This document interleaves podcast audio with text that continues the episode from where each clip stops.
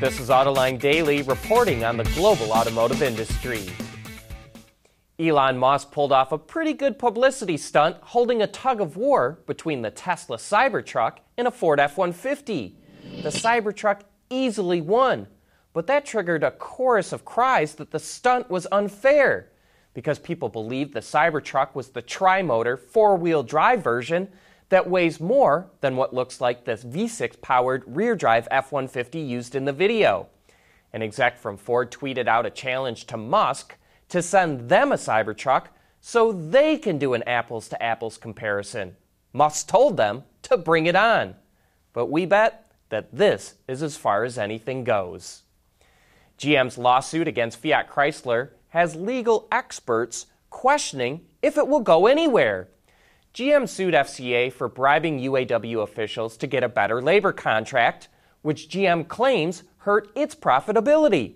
But legal experts say that under the RICO, or anti racketeering laws, GM will have a hard time proving that it actually suffered because of FCA. Instead, they say FCA's union workers have a better case against the company because it bribed union leaders to hold down labor costs.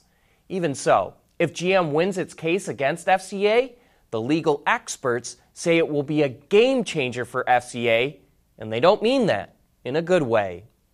Well, despite GM's lawsuit, it sure looks like the merger between FCA and Peugeot will go through. Reuters reports that Peugeot told its employees that a deal will be signed in a matter of weeks, and FCA says it believes the deal will be done before the end of the year. If it goes through, PSA FCA will be the fourth largest automaker in the world, behind only Volkswagen, Toyota, and the Renault Nissan Mitsubishi alliance, and that would relegate GM to fifth place.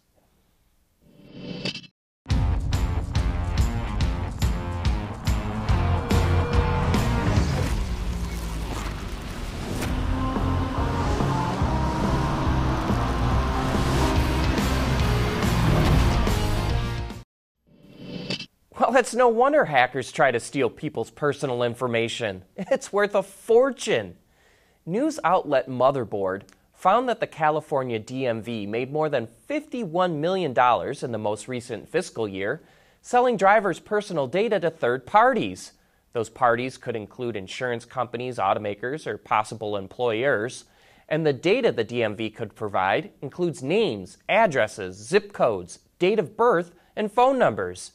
In 1994, the government passed an act to limit disclosures of personal information by state DMVs, but it seems they're still able to disclose quite a bit, and it's worth quite a lot of money.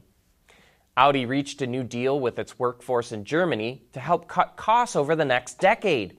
The company and its Works Council agreed to cut up to 9,500 jobs by 2025, which will mostly come from employee turnover and an early retirement program.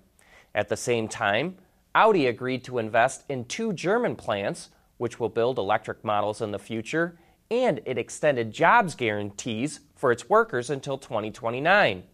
Thanks to these moves, Audi expects to save 6 billion euros over the 10 year deal. But these job cuts are really starting to add up. Remember, German supplier Continental announced it's going to cut thousands of jobs over the next five years. Last year, Geely stunned the auto industry when it bought a nearly 10% stake in Daimler to become its largest shareholder. And now BAIC, Daimler's joint venture partner in China, wants to boost its 5% stake in the German automaker, which it acquired in July. A Daimler spokesperson didn't directly respond to the report, but told Reuters, quote, Daimler AG appreciates BAIC as a long-standing partner and long term investor. So it sounds like the German automaker is welcoming another cash infusion from BAIC. But Germany must be worried that Chinese automakers could take a controlling interest in one of the country's most iconic companies. Honda introduced the newest version of the City, a small compact sedan that's made on the same platform as the Fit and Jazz and is sold in South Africa as the Blade. While styling is similar to the outgoing model, the front and rear have mild changes, like new headlamp designs, and the character line down the side of the car is more level. There's also an RS version with unique sporty touches for the first time. Under the hood is a 1 liter turbocharged three cylinder engine that makes just over 120 horsepower. It gets mated to a 7 speed CVT. The interior is pretty standard with an 8 inch display screen mounted flush with the dash and the HVAC controls set just below it. The new city will first be available in Thailand this December with a starting price equivalent to about $19,000. AutoLine Daily is brought to you by Bridgestone Tires. Your journey, our passion. Last year, GM put a hold on its Book by Cadillac subscription service, but now the automaker is getting ready to revive it. GM's chief marketing officer, Deborah Wahl, said an updated version will launch in February.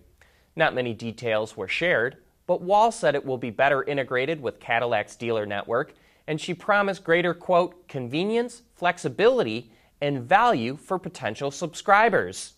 While some good did come from the original program, about 70% of the users were new to Cadillac, there were logistics issues that made it a headache to operate. But it looks like GM's learned lessons and is ready to have another go at it. Programming note here we will not be doing an Autoline After Hours this Thursday, thanks to Thanksgiving. But John and Gary will be back next week when Ernie Brink will be back with an update on his improvements to the rotary engine. Ernie is a backyard mechanic, but he believes he's uncovered the Achilles heel of the rotary and can make it extremely more efficient. And before we end the show, I'd like to respond to a couple of viewer comments. WMB reacted to our report that the Mustang Mach E will be built in Mexico. He says, I wonder if that point was known before the labor contract was signed and if it would have made a difference to employees. It's interesting that Ford's contract talks ended before the Mach E was introduced to the public and its build location. Coincidence? Well, the rank and file may not have known, but the UAW leaders that negotiated with Ford were well aware of it. Lambo 2015 heard our report that GM lost 10,000 sales due to the UAW strike. He says, GM sold about 2.1 million vehicles per quarter last year, so 10K is a 0.0047% loss for the quarter or a 0.0011% loss for the year. A drop in the bucket. Well, Lambo, that's how many sales Wards estimates that GM lost in September. It also estimates that it lost another 30,000 sales in October. Those lost sales represent a $3 billion drop in profits, and that's pretty painful. Thanks for all your comments. We truly like reading through them. But with that, we wrap up today's report. Thanks for watching.